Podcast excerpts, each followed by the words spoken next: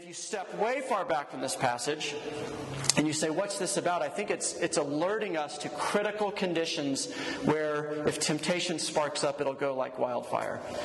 And so uh, the wind in this uh, scenario is Babylon. That won't make sense to you now. Hopefully, in a few minutes, it will. The fire is the idolatry in our hearts. The damage it does is total corruption of ourselves. And the solution is a bigger or a better fire. Um, so, why don't you stay seating, actually? We usually have you stand up. It's a long passage. I warned you, full of symbolism and imagery. So, it's going to get a little weird.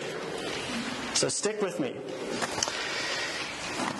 This is Apostle John speaking in Revelation 17. Then one of the seven angels who had the seven bowls came and said to me, Come, John, and I'll show you the judgment of the great prostitute who's seated on many waters, with whom the kings of the earth have committed sexual immorality, and with the wine of whose sexual immorality the dwellers on earth have become drunk. He'll tell you who that prostitute is in just a minute. And he carried me away in the spirit into a wilderness, and I saw a woman sitting on a scarlet beast that was full of blasphemous names. And the beast had seven heads, or kind of in, has influence, and ten horns, has power. And the woman was arrayed in all the, the, the, trappings and the clothes of a rich person who has a lot of influence purple and scarlet, adorned with gold and jewels and pearls almost as if he says, but. But she was holding in her hand a golden cup of abominations and the impurities of her sexual immorality. And on her forehead was written the name of mystery Babylon the Great, mother of prostitutes and earth's abominations. And I saw the woman, and she was drunk, but with the blood of the saints and the blood of the martyrs of Jesus. And when I saw her, I marveled greatly. Skipping ahead a few verses. And the angel said to me, The waters that you saw just a minute ago, where the prostitute is seated, here's what they are. Those waters, they're the peoples, the multitudes, the nations, the languages, basically humanity. And the ten horns that you saw, they they and the beast will hate the prostitute. So basically, this evil system is going to turn on itself and eat itself. They'll make her desolate and naked and devour her flesh and burn her up with fire. For God has put it into their hearts to carry out his purpose by being one of mind and handing over their royal power to the beast until the words of God are fulfilled. And the woman that you saw is the great city, Babylon, that has dominion over the kings of the earth. Almost there, getting there. After this, I saw another angel coming down from heaven, having great authority, and the earth was made bright with his glory. And he called out with a mighty voice. He's looking to the future now, and he's saying, Fallen, fallen is Babylon the Great. She's become a dwelling place for demons, a haunt or a dwelling place for every unclean spirit, a haunt for every unclean bird, a haunt for every unclean and detestable beast. For all nations have drunk the wine of passion of her sexual immorality. And the kings of the earth have committed immorality with her, and the merchants of the earth have grown rich from the power of her luxurious living. Then I heard another voice from heaven saying to God's people, Come out of her, my people, lest you take part in her sins, lest you share in her plagues. For her sins are heaped as high as heaven, and God has remembered her iniquities. Pay her back as she herself has paid back others and repay her double for her deeds. Mix a double portion for her in the cup she mixed. And as she glorified herself and lived in luxury, so give her a like measure of torment and mourning, since in her heart she says, I sit as queen, I'm no widow, and mourning I'll never see mourning or sadness. For this reason, her plagues will come in a single day death and mourning and famine, and she will be burned up with fire. For mighty is the Lord God who has judged her. And the kings of the earth, the ones who slept around with her and lived in luxury with her, they'll weep and they'll wail, and they'll see when they see the smoke of her burning. As if watching Manhattan in flames, and there's this great city. They'll stand far off and in fear of her torment and say, Alas, alas, or Oh my gosh, you great city, you mighty city Babylon. For in one single hour, your judgment has come. Let me pray for us. Lord, this is epic. This is huge. As you talk about the great cities, the great cultures, the great kingdoms of the world throughout the ages, not just one city, Babylon, but all of the other many Babylons that have come since. uh, as you describe what this battle between that and you is like. And we are caught up in this. Tonight's passage is hard to understand. It strikes our ears as weird and out of this world. So, Jesus, help bring it down to our world. Help make it practical. Help make it real. Uh, teach us what you would want us to hear from you tonight, we pray in your name. Amen. All right. Thanks for bearing with me through that.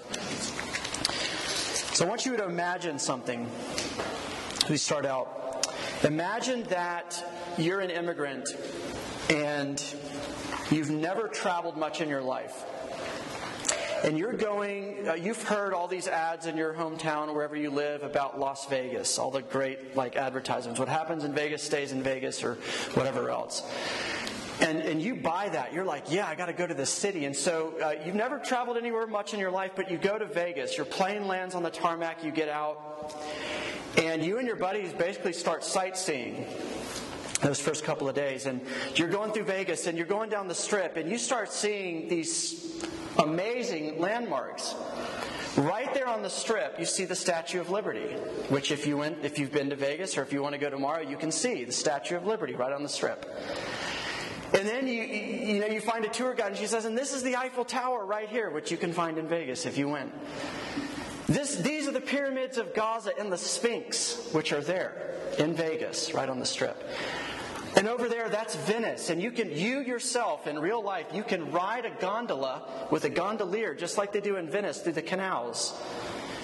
And there's a skyline of New York City. There's New York, and there's yellow taxi cabs, and, and the roads are packed, just like in New York.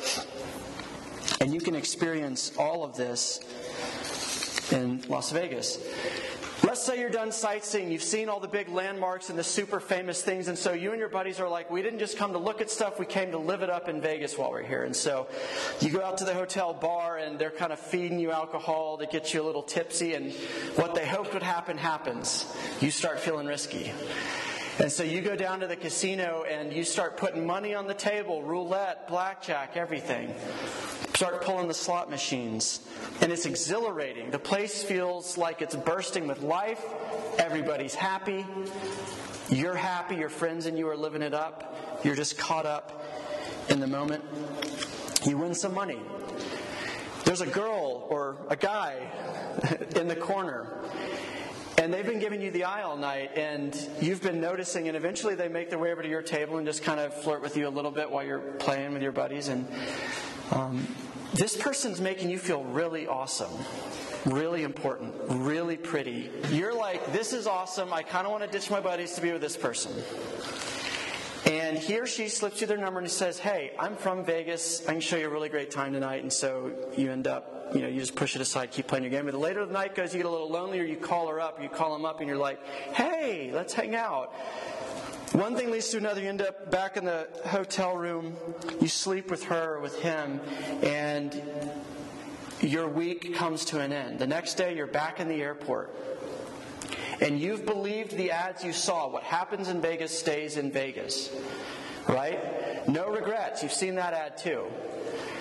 Um, you've seen the ads of just living it up with your buddies there, and so you're getting back on the plane and you're about to leave everything in Vegas. But you meet someone there in the little like um, in the chair area where you board the flight, and this person uh, comes up to you and starts talking to you, and they say, um, "Hey, I'm I'm I've been to Vegas a lot." i am actually a world traveler. I've been all around the world. I've seen all the great cities, and it's really cool that this is your first international trip. You've come here to Vegas, and and you say to them, "Yeah, I saw the Eiffel Tower. I saw Venice. I saw New York. I saw the Statue of Liberty." And this person gets a weird look on their face, and they're like, "What?" It's like the Eiffel Tower's in Paris. Venice is in Italy. Statue of Liberty is in New York City. Pyramids are in Gaza. What do you mean you saw them? You're like, well, I saw it with my own eyes. Right there, I touched it. I touched the skyline. And they're just confused. They look at you and they say, well, but, but, but don't you understand?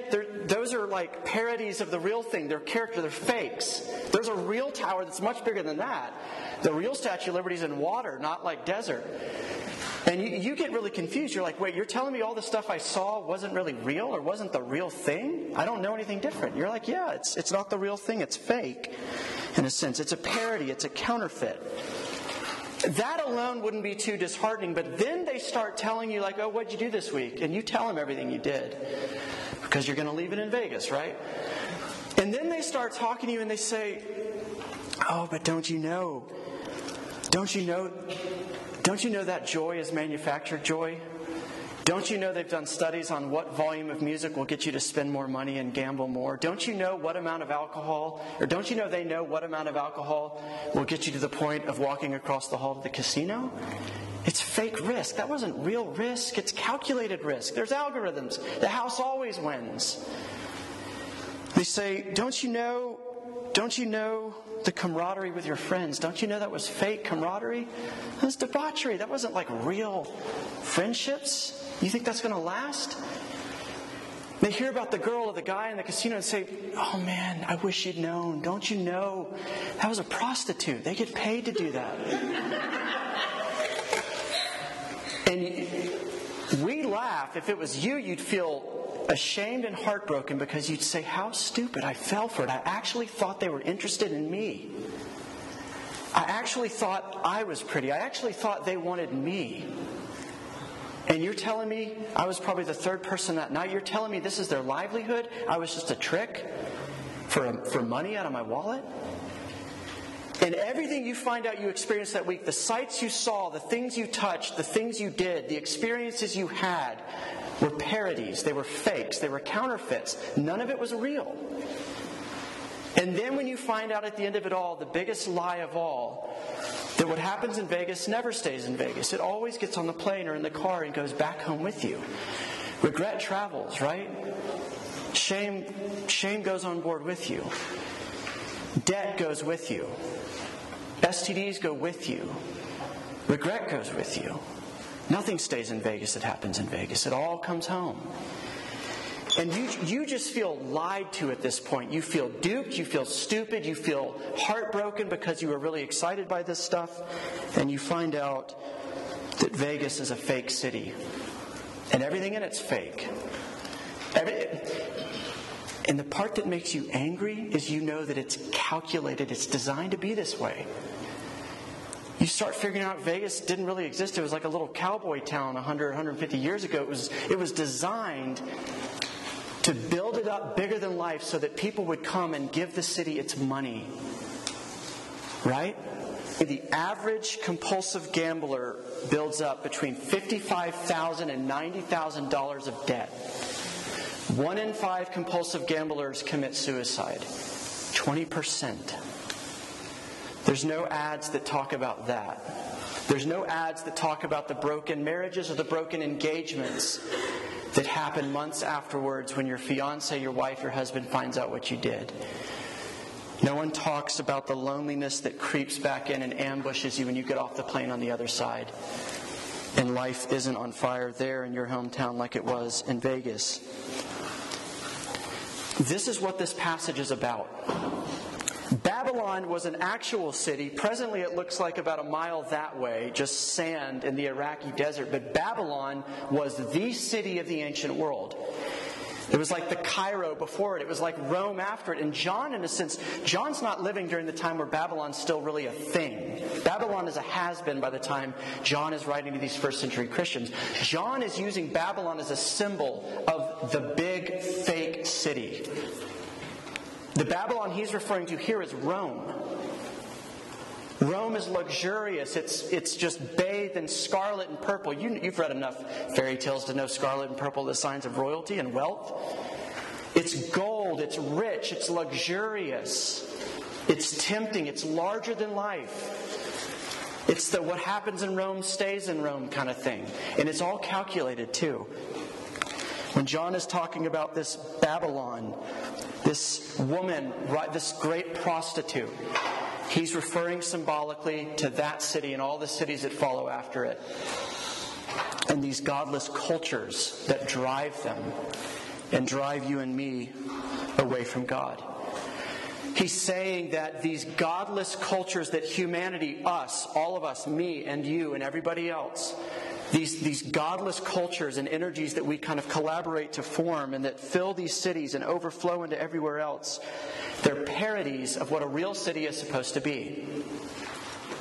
Think about this. The Bible begins, John Robert will talk about this in, next week. The Bible begins with a marriage and it ends with a marriage. Begins with Adam and Eve, ends with Jesus and his church. The Bible begins in a city. Eden was designed to become a city, a flourishing, lively city. And the Bible ends with a city. The New Jerusalem, we'll talk about it in two weeks. So the Bible is bookended with marriage and urban life. Beginning and end. And in the, in the middle, all hell breaks loose. And in, in, in paradise, before sin entered the world, when human beings got together and collaborated, life burst out. Creativity overflowed. Imagination just pushed the limit in the best ways. People thrived. Culture grew. Art was amazing. Architecture was beautiful. Industry was humming, but not oppressive. The Economy was life giving, not money taking from the lower class. It was beautiful when people got together and exercised dominion over the earth that God gave them. Life burst out. And in the end, when God makes everything new again, that's the image of what the new heavens and the new earth will be like. But what happens in the middle? Hell. You remember the story of Babel if you have any familiarity with the Old Testament, with, the, with, with Genesis or with the church. Babel is the kind of basically after Eden, after sin infects our hearts, this godless instinct. I know there's a God and I don't like him that every human being has in his or her heart from birth and remains there unless God Himself comes and removes it from you. When that instinct is in you, and you multiply it by, I don't know, a couple million or a couple billion, and you ask, what's society going to be like when every human being has in their heart this seed of, I know there's a God, even if I reject him, even if I'm an atheist or whatever, I know there's a God and I don't like him. What happens when that starts to network? And the synergy that happens with that godlessness. Well, Babel in the Old Testament was a picture of that, right? Everybody comes together. God told them to go out into the ends of the earth and make culture. Make this place beautiful. Be my representative. Be my little mini king and my little mini queen and, and develop and hone and refine what I've made. Make it beautiful. Go out to the ends of the earth and make all these little villages like do this. And what did humanity do? Humanity post fall, when sin is in our heart, making God look like the devil and making the devil look like God. We came together and we conspired. We didn't go out in the ends of the earth, we huddled together and we built a gigantic tower, the world's first skyscraper, for the purpose of trying to get to heaven, which is another way of saying, we know there's a God, we don't like him, we would rather be God. So we're going to build a little ladder. It's the, the ancient Near Eastern way to build an altar. Build a little ladder into heaven so we can climb up on the throne. That's what Babel represents. Babylon, even the name was taken from Babel. It's the city that flourished up around that place, Babel. Babylon, Rome, London, New York, Shanghai, Nairobi, everywhere. God, and I'm not picking on those cities, I'm just naming cities I can think of in a minute. That's about it. I've exhausted my list. But he's talking about when, when, when broken, rebellious people gather together and begin to collaborate, the sum is greater than the parts. Does that make sense? The evil that results isn't just the population of that city, it's, it's got this exponential energy to it, this exponential corrupting influence to it. And John is saying that Babylon is a fake city, just like Vegas is a fake city, and it will destroy you if you don't realize it's fake. Vegas will take your money. Vegas will take your health. Vegas will take your marriage. Vegas will take your livelihood. Vegas will take your imagination.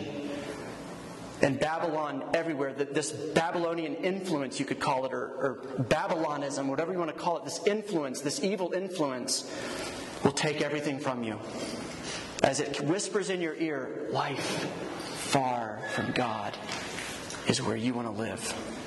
Because he's oppressive and he's imposing and he's bad and he's going to take stuff from you. So run from him. Find life far away from Him. Don't run towards Him. That's the influence of it. And it's a parody of the true, real city of God. Which Revelation 22 will talk about. This new Jerusalem, this new city of God coming down to earth where life will exponentially burst out the way it was always meant to. But these cities, these Babylons in between, are fakes and they're frauds and they don't lead to life. They take it. Now, let's get practical with this because we're being a little bit hypothetical here about Vegas. What is this like with you and me? I've told this story before, I'll keep it brief. There's this interesting case study of my spring breaks in college. Um, there, my junior year of college and my senior year of college, I went to the exact same place with the exact same friends and had the exact same plans. Key West, Florida is a 12 hour drive from my school. Key West is like where everybody in the southeast goes to live it up. It's like the South Padre or whatever else, that Lake Havasu or wherever people in California go. Everybody goes to Key West and it's nonstop party the whole week. I went when I was I went in uh, 2003 and I went in 2004. Everything was the same both years. The first year. Uh, the first year, it was my 22nd birthday, it happened over spring break, which is a dangerous thing to happen, and I was uh, running from God very fast that year of my life. Uh, I didn't want anything to do with him. I was the poster boy for I know there's a God and I don't like him, and I'm going to kind of try to suppress any inklings I have of him, any guilt, any sense of I'm scared to face him, and I'm just like, push it all away down in Key West, land of Jimmy Buffett. And so I go down there, and me and my buddies have a great, great time. We have a lot of fun. We do the whole beach thing all day long. We, we go get cleaned up. We go out to the bars till about 3 in the morning, and we make use of the bars. And uh, we get back to the hotel room, and we wake up about 11 or 12 the next day, and we do it all over again. Um, but that's what 2003 was like. Um, and I'm partying it up. I'm living it up with these friends. And I honestly, to tell you, at the time, I thought I was having the time of my life. What happens in between 2003 and 2004 is Jesus tracks me down, tackles me, and makes me alive for the first time ever. God isn't an idea anymore. He's not a bore. He's not an eye roll. He's not a shoulder shrug. He is the living, breathing, almighty God who isn't just holy and just and righteous, but also welcoming and giving and gracious. Those two things come together for me, and He makes me alive, and I'm a different person. He's interesting to me now. I know there's a God, and I love Him now. Uh, I know that Jesus is for me. I get what the cross is about. I see that and I say, God came for the unrighteous. I believe that He enabled me to believe it. That's what happened between 2003 and 2004. But the problem is, by the time January rolled around when God was really working on my heart, I had already made plans to go back to Key West with the same friends for the same reasons. We're like, last year was epic. This year's going to be double epic. It's going to be awesome. So we go down there, and by the time spring break rolls around, I got a new heart, I'm a, a, new life, new desires. I'm not enslaved to sin the way I was a year before. And so I go back down, and this weird thing happens. I get a seven day case study in who Ben Coppage was apart from the grace of God. Because I'm with the same guys. I'm the sober one enjoying a, a, drink in the bar but not getting plastered. And I'm watching all my friends doing the exact same things I was doing the year before. And I'm hearing the things they're saying, and I'm watching the, the camaraderie that they're experiencing, and I'm seeing their plans for the next day, and I'm hearing them talk about what the best part of the day was and what the worst part of the day was. And, and I've got eyes this time to see it, and I, not, please hear me. I, honestly, it was not in a self righteous way or a condemning way or a judgmental way. It was in a sad way. I'm looking at myself the year before, and I'm saying, How did I fall for this? It's a fake city fake camaraderie. Like, drunkenness was the, the, the, way that we got that band of brothers fellowship mentality. It was all fake. That didn't last. It was only there when we were drunk. And I'm looking at the fake intimacy and the fake sex that's going on the whole week and the fake hookups and the fake love. And that, that time I see it, it's all fake. It's meaningless. It's hollow. There's nothing to it. It's like watching it's like watching a scripted show and you're like this is just tragic. It's sad. We, we didn't have a boring week at all. We had an awesome week. I had great food. Sat at the harbor till midnight talking to my friends, having a beer, go back to the hotel room, sit on the beach. I loved the second year at Key West too, but that time I was in on the joke. by God's grace. I saw Babylon for what it was. And I didn't want anything to do with it because it smelled like death to me the second time around when I was alive. Not like life. What appeared to be joy and celebration the first year, I was like, the second year, what are people celebrating? What happened that's worthy of this kind of raucous celebration? And you ask some questions, you're like, nothing. We're celebrating celebration. We're happy about happiness. We're excited about excitement. And you just look how self referential that world is. Everything's about me, everything's about itself. There's no bigger thing to celebrate. There's no nothing to be joyful about except that we're here and we're having fun. And I saw it for what it is. And I think John is trying to put you guys and me in a tour bus and drive us through Las Vegas Strip and drive us through Duval Street in Key West and say, out your right hand window, you'll see hollow, fake, but very deceptively beautiful friendship. It will leave you lonely. It will leave you isolated. It will leave you thinking you have friends when you don't. Out your left window, you will see fake love that looks so close to the real thing and feels so close to the real thing. But it will leave you not feeling prettier or not feeling more manly, but feeling emasculated and feeling rejected when you realize it was fake. It was a lie. Out this window, you'll see fake joy. And when you sober up, you'll realize there was no reason to be joyful. It was a chemical response in my brain, and you'll feel duped. Guys, John is trying, Jesus through John is trying to protect us from living in a city of lies. Las Cruces is Babylon. Marietta, where I grew up, is Babylon. Athens, where I went to school, is Babylon. Everywhere is Babylon. Because these lies, these whispers that life apart from God, the fake is better than the real thing. The prostitute is better than the wife. Vegas is better than the better than Paris, better than Venice, better than New York. That's what he is warning us all about. He says if we pursue these things, if we pursue these loves and these desires, it will leave us not with nothing, but less than nothing. It's the thing about idolatry. Idolatry promises the world, right? It's why we do the things, why we give into temptation. It always promises a payoff, an immediate payoff. But the thing with these, with these, these errant, kind of hyperactive loves and desires and cravings in our heart is that they don't give anything to us, they take it from us. They promise us that if you give all of your life to your GPA, you will succeed. And you're the one who might in college realizing four years worth of people that I don't know. And now I've ingrained a pattern that productivity is more important than relationships or you give yourself to, uh, I gotta have a girlfriend, have a girlfriend, I gotta have a boyfriend, have a boyfriend. You give yourself to that thing. And what it leaves you with at the end of it, this fake intimacy, what it leaves you with at the end is not more intimate connection to the person, but more regret with the person, more walls between you and the person, more shame. You want to know what idolatry is? It's not a term that's familiar to you. Idolatry is anything that makes you feel life's going to be okay now. Anything apart from God Himself that when you have it or you hold it, you just feel down to your bones, I'm okay now because I have this. Do you remember uh, the story of Sinai when the, when the people of God, the people of God, the Christians, made a golden calf? Remember that? It's like the classic idolatry story in the Bible. Uh, Moses has been gone. It's just like the Organ Mountains. The mountain was about that tall. It looked the same, except at the top of the mountain that Moses is where he's meeting with God, all the people are gathered around the bottom, like the Dripping Springs area. And they can't see the top of the mountain. It's like one of those days where the mountains are fogged in. You can't see the top.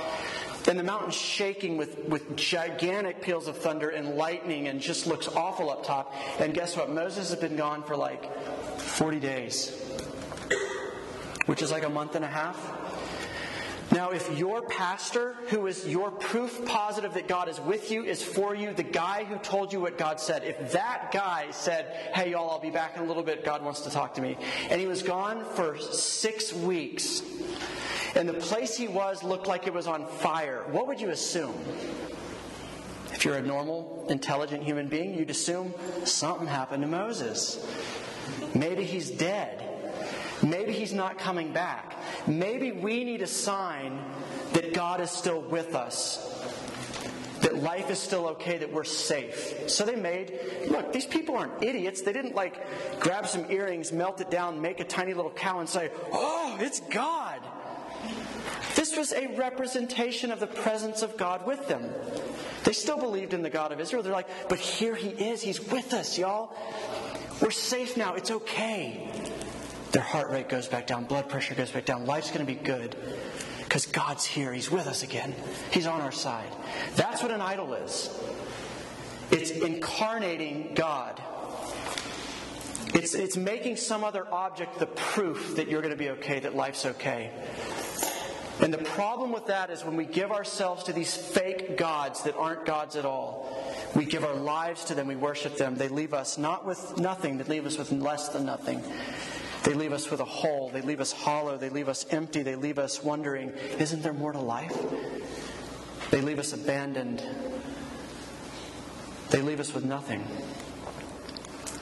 Again, this passage is warning us against not just kind of the wind of Babylon that's blowing through the streets, this just this mega temptation that's just in the culture. It's in the water we drink and the air we breathe. He's not just uh, warning us about the wind, but he's saying there's a spark in your heart called idolatry. That that wind on the outside, this cultural wind, is blowing on, and that, that weak little ember is glowing up big red hot. And it's turning into the cravings of the heart. It's turning into you and I thinking, I have to have this attention this notoriety in my friend group. I have to be called out in class by the professor to be okay. I have to have this GPA. I have to have this internship. I have to have this steady emotional state without any ups, without any downs. I have to have this girl. I have to have this guy. I have to have this body type. Friends, you give yourself to that, you're chasing nothing. And God loves you enough to warn you about it. The wind of Babylon, the idolatry of our heart, is the fire, and the damage that it does is obvious. Did you see the passage when he talks about all the stuff that happens down in chapter 18? He says, this great city, this sparkling, glorious, beautiful city called Babylon, fallen, fallen is Babylon. She's become a dwelling place for demons, a haunt, or basically a, a habitat, a perfectly hospitable environment for everything unclean, everything detestable, everything corrupt, everything immoral. And not just that, he says evil left unchecked, idolatry left unchecked is cannibalistic. It consumes you. Evil consumes itself. It implodes upon itself. A house divided cannot stand. Jesus said it. Abe Lincoln said it. Idolatry that is left to run rampant in your heart will cause your life to crater and fall in on itself because there's nothing, there's no core to hold you up. That's the damage that it does. So, what's the solution? The solution in this passage is a little bit hard to see because I've only put chapter 17 and 18 down here. John doesn't stop here. The very next chapter, next week, John Roberts is going to hold up a picture of the real bride who's not a prostitute, who doesn't use you for what she can get from you, who isn't corrupt, who isn't defiled, but the real spouse He's going to hold up a picture of that because that's Revelation 19. Guess what Revelation 20, 21, 22 is about? The new city. The new Jerusalem, this place of human flourishing and thriving and, and sexuality without shame and academic pursuit without unbelief and doubt. An industry without a whole class of people who have to work 80 hours a week just to put food on the table. An architecture that doesn't fall apart. An art that is, that is beautiful and edifying, not profane. That's the beautiful city. He's going to show you the real thing. He's going to take you to the real Paris, the real Venice, the real New York, the real Gaza, and say, Get your eyes on this. Look how beautiful this is. How does the Bible fight idolatry? How does Jesus put out the forest fire raging in this world, Babylon, and in your heart, idolatry? How does he do it? He fights fire with fire. He fights worship with worship.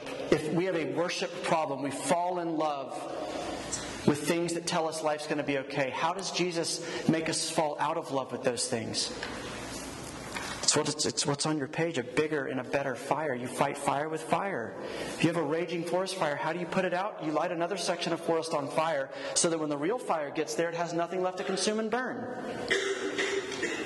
Don't you know that Jesus heals the ravenous desires and cravings of your heart by giving you something worthy of those desires and cravings. The real deal. The real thing. Not whoredom, but a marriage. Not life homeless in a horrible city, but a beautiful city that you get to live in with God forever. There's a story that I'll end with. Um, it's a painting that I saw there's one night, um, Anna and I and some other people went down to Front Street in Old City, Philadelphia. Um, we did it as an activity with this ministry at UPenn we were doing it, helping out with at the time. And um, first Friday on Front Street in Old City, Philadelphia, uh, all of the art galleries are open for free. And they have free food and drinks and everything, so you just get to go gallery to gallery. I'm not an art person. I was like, let's just do this because it's some way to walk around and it's cool. But I go into this one gallery and I'm looking through the paintings, like, cool, cool, don't know why that's art. Okay, that's great. And I come across this painting that stopped me. And I stood there, I kid you not, for about five minutes. It was long enough to start a little bit of an argument between us. Because Anna's like, Why are you still here? Let's go. I'm stood five minutes and I'm looking at this painting, and tears start to well up in me. And here's what the painting was it was a, it was a painting of um, Market Street in Philadelphia. Market Street is a nasty street in Philadelphia. It's run down, uh, it smells like urine, I kid you not. I've seen homeless people peeing on the street in Market Street. Um, it's just, it's blighted. There's a lot of small businesses with just newspaper on the windows because they're shut down. And it was a painting of a guy who was either passed out from an overdose or was passed out drunk or something. He just looked like he had been put through a blender. He had scars and cuts on him. He was clearly homeless or didn't have a place to live. He was dirty. And he was wrapped up kind of in a blanket, just disheveled on the street. And that's what I saw first. Like, man, that's powerful. But it was the words written on the shop front window right above him, some old advertisement that someone had forgotten to scrape off when the business went out. And it said, You are beautiful. And what made me stand still and look at that painting and tears well up in me is the contrast between what that window said and who that man was and what he was like. The best depiction of ugliness and unlovability and dirtiness and shame and a guy who clearly has made horrible decisions in his life juxtaposed with this declaration right above him in big blue painted letters You are beautiful.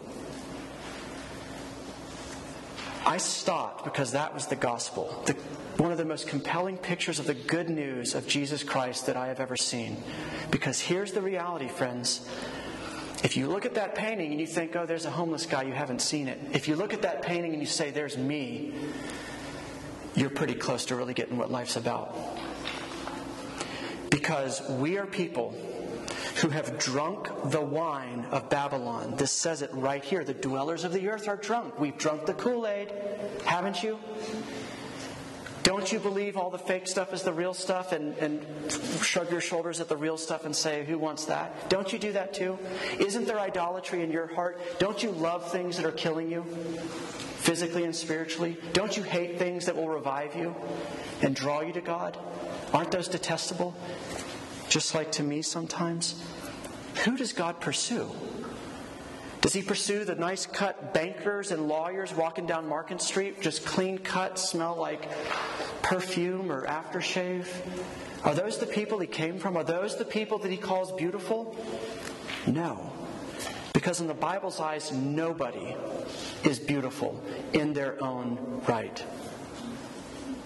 The gospel is this that God came to the loveless and to the unlovely, and He makes you lovable, and He makes you lovely. We are idolaters. We are a part of Babylon. We are spiritual adulterers. We are the dirty guy on the road who smells like he looks. My question to you, and this passage's question to you, is what does Jesus Christ say to you when he walks down the street and looks down at you? Does he judge you and condemn you and kick you out of the way so he can walk on? Or does he say, I came and I lived and I died and I rose up again to make you beautiful again? Friends, that's the decision before you tonight. Do you want to keep living in Vegas thinking it's the real deal, or do you actually want to go to Paris? Do you really want to go to Venice? Do you want to break up with the whore and marry the wife of your dreams, the husband of your dreams? That's what Jesus wants to know tonight. That's why he revealed this to us tonight. Let's pray. Lord Jesus, we need you to get your hands in our heart to free us from the reign of idolatry. We need you to bring sanity back to our insane desires. We need you to open our eyes and let us see the, the parody, the caricature, the cartoonish worlds we live in. We need you to make us long for the real city where we will dwell with you forever. So I pray for myself, for my friends, for those who know you, for those who don't know you, that everybody the, same, that we would be drawn to you. And for those that have never known you, that they would actually be able to believe that you're a God who comes for the unlovely and makes them lovely. You're not waiting on anyone here to make themselves lovely because they can't. We pray this in your name.